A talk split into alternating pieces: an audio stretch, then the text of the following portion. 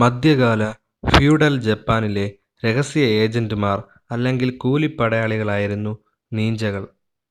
പതിനഞ്ച്, പതിനാറ് നൂറ്റാണ്ടുകളിലായിരുന്നു നീഞ്ചകളുടെ ഉദയം. തീവ്രമായ സാമൂഹിക അസമത്വവും അശാന്തിയും നിറഞ്ഞതായിരുന്നു ആ കാലഘട്ടം. ഈ കാലയളവിൽ ജാപ്പനീസ് ചക്രവർത്തിയുടെ അധികാരം കൊട്ടാരത്തിന്റെ മതിലുകൾക്കുള്ളിൽ മാത്രമായിരുന്നു. ചക്രവർത്തിക്ക് വേണ്ടി ജപ്പാൻ ഭരിച്ചിരുന്നത് ഷോഗുൻ എന്നു പേരുള്ള അതിശക്തരായ യുദ്ധപ്രഭുക്കന്മാരായിരുന്നു. പ്രധാനമന്ത്രിക്ക് തുല്യമായിരുന്നു ഓരോ ഷോഗന്റെയും സ്ഥാനം. പക്ഷേ ഷോഗണുകളെയും കടത്തിവെട്ടി ഡൈംയോകൾ എന്ന നാടുവാഴികൾ പ്രായോഗികമായ അധികാരം കൈയാളിയിരുന്നു. ഈ നാടുവാഴികൾ ചക്രവർത്തിയെയോ ഷോഗണ്ണുകളെയോ വകവച്ചില്ല. അവരിൽ പലർക്കും സ്വന്തമായി വലിയ സൈന്യവും ഉണ്ടായിരുന്നു. സമുറായി എന്ന വിഭാഗമായിരുന്നു സമൂഹത്തിലെ ഉന്നതവർഗം. സമൂഹത്തെ നിയന്ത്രിച്ചിരുന്നത് അവരാണെന്ന് തന്നെ പറയാം. സമുറായി എന്നത് പരമ്പരാഗത സ്ഥാനമായിരുന്നു. പടനായകരും ജന്മിമാരും ഒക്കെയായിരുന്നു അവർ. പലപ്പോഴും സമുറായികൾ കർഷകരെയും തൊഴിലാളികളെയും ദ്രോഹിച്ചിരുന്നു. സമുറായികളുടെ ചെയ്തികളെ ചോദ്യം ചെയ്യാൻ ആർക്കും അവകാശമില്ലായിരുന്നു. നാട്ടിലെ നിയമവും നിയമനിർമ്മാണവും സമുറായികൾ സ്വന്തമാക്കി. സെങ്കോങ് കാലഘട്ടത്തിൽ പല യോദ്ധാക്കളും സ്വയം സമുറായിയായി പ്രഖ്യാപിച്ചു. സമുറായി എന്നത് കയ്യൂക്കിന്റെ ഒരു പര്യായമായി തന്നെ മാറി. സമുറായികളുടെയും നാടുവാഴികളുടെയും ചൂഷണം കാരണം സമൂഹത്തിലെ അടിസ്ഥാന വർഗത്തിന്റെ ജീവിതം ദുരിതത്തിലായി. ഈ സാഹചര്യത്തിലാണ് സാധാരണക്കാരുടെ ഇടയിൽ നിന്നും നീഞ്ചകൾ എന്ന ആയോധന കലാവിദഗ്ധർ രഹസ്യമായി ഉയർന്നു വന്നത് സാധാരണക്കാരുടെ ഇടയിൽ നിന്നും ആയോധന കലാവിദഗ്ധർ രഹസ്യമായി ഉയർന്നുവരുന്നത് പന്ത്രണ്ടാം ശതകത്തിലായിരുന്നു. നീഞ്ചകൾ തിരശീലയ്ക്ക് പിന്നിൽ അതീവ രഹസ്യമായാണ് പ്രവർത്തിച്ചിരുന്നത്. ചൂഷകരായ നാടുവാഴികൾക്കെതിരെയുള്ള ഒളിയുദ്ധവും അട്ടിമറി പ്രവർത്തനവും ഇരുചെവി അറിയാത്ത വധങ്ങളുമായിരുന്നു ഇവരുടെ പ്രവർത്തന രീതി ഇത്തരം യോദ്ധാക്കൾ പകൽ സമയത്ത് കർഷകരുടെയും കൂലിപ്പണിക്കാരുടെയും വേഷത്തിൽ അവരവരുടെ ജോലി ചെയ്തു കഴിഞ്ഞു. ക്രൂരമായ അടിച്ചമർത്തലുകൾ ഉണ്ടാകുമ്പോൾ അതീവ രഹസ്യമായി അവർ തിരിച്ചടിച്ചു. സെങ്കോഗ് കാലഘട്ടത്തിൽ നീഞ്ചകൾ യുദ്ധങ്ങളിൽ പങ്കെടുത്തു തുടങ്ങി. ചാരപ്രവർത്തനം, ശത്രുവിന്റെ സൈനിക വ്യൂഹങ്ങളുടെ അട്ടിമറി, ശത്രുക്കൾ തടവുകാരായി പിടിച്ച സേനാനായകരുടെ രക്ഷപ്പെടുത്തലുകൾ, ശത്രുപക്ഷ നേതാക്കളുടെ വധം തുടങ്ങിയവ നീഞ്ചകളുടെ കുത്തകയായി. നീഞ്ചകളുടെ പ്രവർത്തനം യുദ്ധങ്ങളുടെ ഗതികൾ തീരുമാനിക്കാൻ തുടങ്ങി. സമുറായികൾക്ക് അസാധ്യമായ സൈനിക ദൗത്യങ്ങൾ പോലും നീഞ്ചകൾ നിറവേറ്റാൻ തുടങ്ങി. പതിനഞ്ചാം നൂറ്റാണ്ടിൽ നീഞ്ചകൾ കൂലിപ്പടയാളികളായി ഉയർന്നു വന്നു നീഞ്ചകളെ സ്റ്റെൽത്ത് സൈനികരായും കൂലിപ്പടയാളികളായുമായാണ് ഡെയ്മികൾ നിയമിച്ചത്. അവരുടെ പ്രധാന ചുമതലകൾ ചാരവൃത്തി, അട്ടിമറി എന്നിവയായിരുന്നു. നീഞ്ചകളെ സമുറായി വിരുദ്ധരായി കണക്കാക്കുകയും സമുറായി വിഭാഗത്തിൽപ്പെട്ടവർ അവഹേളിക്കുകയും ചെയ്തിരുന്നെങ്കിലും യുദ്ധത്തിന് അവർ അത്യാവശ്യമായിരുന്നു. ബുഷിഡോ നിരോധിച്ച പ്രവർത്തനങ്ങൾ നടത്താൻ സമുറായികൾ തന്നെ പിന്നീട് അവരെ നിയോഗിക്കുകയും ചെയ്തു. നീഞ്ചകളെക്കുറിച്ചുള്ള അറിവിന്റെ ഭൂരിഭാഗവും പ്രദേശത്തെ ഗോത്രങ്ങളിൽ നിന്നാണ്. നിരവധി ജനപ്രിയ നാടോടി കഥകൾ ഉണ്ടായിരുന്നിട്ടും നീഞ്ചയുടെ ചരിത്ര വിവരണങ്ങൾ വളരെ വിരളമാണ്. കൂടുതലും സമൂഹത്തിലെ താഴ്ന്ന തട്ടിൽ നിന്നാണ് നീഞ്ചകളെ റിക്രൂട്ട് ചെയ്തിരുന്നതെന്നും അതിനാൽ അവർക്ക് സാഹിത്യ താൽപ്പര്യം കുറവായിരുന്നെന്നും പറയപ്പെടുന്നു. നീഞ്ചകളുടെ സാമൂഹിക ഉത്ഭവം അവർ രഹസ്യമായി പ്രവർത്തിക്കാൻ സമ്മതിക്കുന്നതിന്റെ കാരണമായി കണക്കാക്കപ്പെടുന്നു. യുദ്ധത്തിൽ ശത്രുക്കൾക്കിടയിൽ ആശയക്കുഴപ്പം സൃഷ്ടിക്കാനും നീഞ്ചകൾക്ക് പ്രത്യേക കഴിവുണ്ടായിരുന്നു.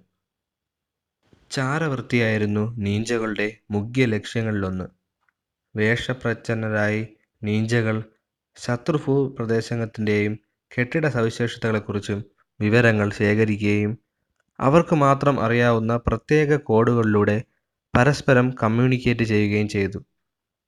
ചാരപ്രവൃത്തികളിൽ നീഞ്ചകളുടെ പങ്ക് വളരെ വലുതായിരുന്നു. നീഞ്ചകൾ എല്ലായ്പ്പോഴും ഒറ്റയ്ക്ക് പ്രവർത്തിച്ചിരുന്നില്ല. പലതരം ടീം വർക്ക് ടെക്നിക്കുകൾ നീഞ്ചകൾ ചെയ്തിരുന്നു. ഉദാഹരണത്തിന് ഒരു മതിൽ കടക്കുന്നതിന് ഒരു കൂട്ടം നീഞ്ചകൾ ഒരുമിച്ച് പരസ്പരം സഹായിച്ചിരുന്നു. ശത്രുക്കളുടെ അതേ വസ്ത്രം ധരിച്ച് വളരെയധികം ആശയക്കുഴപ്പമുണ്ടാക്കാനും നീഞ്ചകൾക്ക് കഴിയുമായിരുന്നു. നീഞ്ചകൾ പ്രത്യേക ആക്രമണ രീതികൾ പിന്തുടരുന്നുണ്ടായിരുന്നു. ഉദാഹരണത്തിന്, നീഞ്ചകൾ ആക്രമണം നടത്താൻ ഉദ്ദേശിക്കുന്ന സ്ഥലത്ത് നിന്ന് തീ ആരംഭിച്ച് കാവൽക്കാരെ ശ്രദ്ധ തിരിക്കുന്ന രീതിയാണ് ഹിറ്റ്സുക്ക്. ഒരു മരത്തിൽ കയറുകയും സസ്യജാലങ്ങളിൽ സ്വയം മറയ്ക്കുകയും ചെയ്യുന്ന രീതിയായിരുന്നു തനുഗി ഗാക്കുരെ. വെള്ളത്തിനടിയിലെ ചലനം മറച്ചുവെക്കുന്നതിനായി താറാവുകളെ വെള്ളത്തിന് മുകളിലൂടെ എറിയുന്ന രീതിയാണ് യുഗിഗുസ ഗാകുരെ. നീഞ്ചകൾ വൈവിധ്യമാർന്ന ഉപകരണങ്ങളും ആയുധങ്ങളും ഉപയോഗിച്ചിരുന്നു. അവയിൽ ചിലത് സാധാരണയായി കാണപ്പെടുന്നതായിരുന്നു. എന്നാൽ മറ്റുള്ളവ കൂടുതൽ പ്രത്യേകതയുള്ളവയും ആയിരുന്നു. നുഴഞ്ഞുകയറ്റത്തിനും ചാരപ്രവൃത്തിക്കും ഉപയോഗിക്കുന്ന ഉപകരണങ്ങൾ നീഞ്ചയുമായി ബന്ധപ്പെട്ട ഏറ്റവും പ്രധാന കരകൗശല വസ്തുക്കൾ തന്നെയാണ്. കയറുകളും ഗ്രാപ്പിംഗ് ഹുക്കുകളും സാധാരണമായിരുന്നു. അവ എല്ലാം തന്നെ ബെൽറ്റുമായും ബന്ധിപ്പിച്ചിരുന്നു. കൈകളിലും കാലുകളിലും ധരിക്കുന്ന സ്പൈക്കുകൾ അല്ലെങ്കിൽ കൊളുത്തുകൾ, ഉളി, ചുറ്റിക, ചെറുകുന്തങ്ങൾ തുടങ്ങിയവയായിരുന്നു മറ്റ് ഉപകരണങ്ങൾ. ചെറിയ വാളുകളും കുന്തങ്ങളും ഉപയോഗിക്കാറുണ്ടെങ്കിലും കറ്റാന ഒരുപക്ഷെ നീഞ്ചയുടെ ഏറ്റവും ഇഷ്ടപ്പെട്ട ആയുധമായിരിക്കാം. കറ്റാനയ്ക്ക് സാധാരണ പോരാട്ടത്തിനപ്പുറം നിരവധി ഉപായങ്ങളുണ്ടായിരുന്നു ഇരുണ്ട സ്ഥലങ്ങളിൽ വാൾ നീട്ടി ഒരു അന്വേഷണ ഉപകരണമായും ഉപയോഗിക്കാമായിരുന്നു. നക്ഷത്ര ആകൃതിയിലുള്ള ഡിസ്കുകൾ നീഞ്ചകൾ മാത്രമായിരുന്നില്ല ഉപയോഗിച്ചിരുന്നത്. എങ്കിലും അവ ആയുധ ശേഖരത്തിന്റെ ഒരു പ്രധാന ഭാഗമായിരുന്നു. അവയെ ഏത് ദിശയിലേക്കും എറിയാൻ കഴിയും. സാധാരണ ആയുധങ്ങൾക്കൊപ്പം വിവിധ ആയുധങ്ങളുടെ ഒരു വലിയ ശേഖരം തന്നെ നീഞ്ചകളുമായി ബന്ധപ്പെട്ടിരിക്കുന്നു. വിഷം, ചൂരൽവാളുകൾ, ലാൻഡ് മൈനുകൾ, ആസിഡ് തുപ്പുന്ന കുഴലുകൾ തുടങ്ങിയവയും ആയുധങ്ങൾ നീഞ്ചകളുടെ ഭാഗമായിരുന്നു. നീഞ്ചകൾക്ക് ധാരാളം ഉപകരണങ്ങൾ ലഭ്യമായിരുന്നെങ്കിലും ഉപകരണങ്ങൾക്ക് എല്ലാം തന്നെ അമിതഭാരം ഉണ്ടാകാൻ പാടില്ലായിരുന്നു. ഒന്നിലധികം ടാസ്കുകൾക്ക് ഒരു ആയുധം ഉപയോഗിക്കുന്നയാളാണ് ഏറ്റവും മികച്ച നീഞ്ച. നീഞ്ചകളെ വെള്ളത്തിലൂടെ നടക്കാൻ അനുവദിക്കുന്ന ഒരു കൂട്ടം തടി ചെരുപ്പുകളായിരുന്നു മിസുഗുമോ.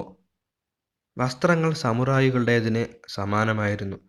എന്നാൽ അയഞ്ഞ വസ്ത്രങ്ങളെല്ലാം തന്നെ ചരടുകൾ ഉപയോഗിച്ച് ബലമായി മുറുക്കി കെട്ടിയിരുന്നു എങ്കിലും സന്യാസിമാരുടെ രീതിയിലെ വസ്ത്രധാരണം നീഞ്ചകളുടെ യാത്രകൾ സുഗമമാക്കി. കാരണം അവ സാധാരണമായിരുന്നു. രാഷ്ട്രീയ അതിർത്തികൾക്കിടയിൽ സ്വതന്ത്രമായി സഞ്ചരിക്കാൻ അത് നീഞ്ചകളെ സഹായിച്ചു. ബുദ്ധമത പുരോഹിതന്മാരുടെ പോലുള്ള നീളൻ വസ്ത്രങ്ങൾ നീഞ്ചകളെ ശത്രു കെട്ടിടങ്ങളിൽ ചാരപ്പണി നടത്താനും സഹായിച്ചു. ആരോഗ്യപരമായ കാരണങ്ങളാൽ നീഞ്ചകൾ സസ്യാഹാരം മാത്രം ആഹാരമാക്കി. ശരീരത്തിലെ ദുർഗന്ധത്തിന് കാരണമാകുന്ന ഭക്ഷണങ്ങളും അവർ ഒഴിവാക്കി. എങ്കിലും നീഞ്ചകളുടെ പ്രവർത്തനങ്ങൾ തടയുന്നതിന് പ്രഭുക്കന്മാർ പലതരം മുൻകരുതലുകൾ എടുത്തിരുന്നു. അലാറം മണികളുമായി ബന്ധിപ്പിച്ചിരിക്കുന്ന കെണികളും ട്രിപ്പ് വയറുകളും ഉപയോഗിച്ചാണ് കെട്ടിടങ്ങൾ സംരക്ഷിച്ചിരുന്നത്. ജാപ്പനീസ് കോട്ടകൾ നീഞ്ചകൾക്ക് കയറാൻ ബുദ്ധിമുട്ടുള്ള രീതിയിലാണ് രൂപകൽപ്പന ചെയ്തിരുന്നത്. മാത്രമല്ല, ചരൽക്കല്ലുകൾ വിരിച്ച മൈതാനങ്ങളും അനാവശ്യ നുഴഞ്ഞുകയറ്റക്കാരുടെ വരവിനെ മുൻകൂട്ടി അറിയിക്കാൻ സഹായിച്ചു. കൂടാതെ പ്രത്യേകം വേർതിരിക്കപ്പെട്ട കെട്ടിടങ്ങൾ തീപിടുത്തത്തെ മികച്ച രീതിയിൽ നിയന്ത്രിക്കാനും അനുവദിച്ചു. അക്കാലത്തെ പല പ്രശസ്ത വ്യക്തികളുടെയും കൊലപാതകത്തിന് നീഞ്ചകൾ കാരണമായിട്ടുണ്ട്. എന്നാൽ അവരുടെ രഹസ്യ സ്വഭാവം അവരെ രക്ഷപ്പെടാൻ സഹായിച്ചു. കൊലയാളികളെ പലപ്പോഴും നീഞ്ചകളായി തിരിച്ചറിഞ്ഞിരുന്നുവെങ്കിലും കേസുകൾ തെളിയിക്കാൻ വേറെ തെളിവുകൾ ഒന്നും ഇല്ലായിരുന്നു. നീഞ്ചകളുടെ ആയോധന രീതികൾ നിൻജിത്സു എന്ന പേരിൽ ലോക പ്രശസ്തമായി നിൻജിത്സു ആണ് ലോകത്തിലെ ഏറ്റവും ശക്തമായ ആയോധന കല എന്ന് ചില കലാവിദഗ്ധർ കരുതുന്നുണ്ട്. പതിനേഴാം നൂറ്റാണ്ടിൽ ടോക്കുഗാവ ഷോഗുഗേറ്റിനു കീഴിൽ ജപ്പാൻ ഏകീകരിക്കപ്പെട്ടതിനെ തുടർന്ന് നീഞ്ചകൾ അപ്രസക്തരായിത്തീർന്നു. ജപ്പാൻ ശാന്തിയിലേക്കും സമൃദ്ധിയിലേക്കും പ്രവേശിച്ചതോടുകൂടി നീഞ്ചകളുടെ പ്രാധാന്യവും കുറഞ്ഞു വന്നു നീഞ്ചകളെ എപ്പോഴും ഭയന്നിരുന്ന ജാപ്പനീസ് പ്രഭുക്കന്മാർ നീഞ്ചകളുടെ സമൂഹത്തിന്റെ പുനർ ഏകീകരണം വിദഗ്ധമായി തടഞ്ഞു. എന്നാലും നീഞ്ചകൾ വംശമറ്റുപോയില്ല. ഇപ്പോഴും നീഞ്ചകളുടെ പിൻതലമുറക്കാർ നിൻജുത്സു പരിശീലിക്കുന്നുണ്ട്.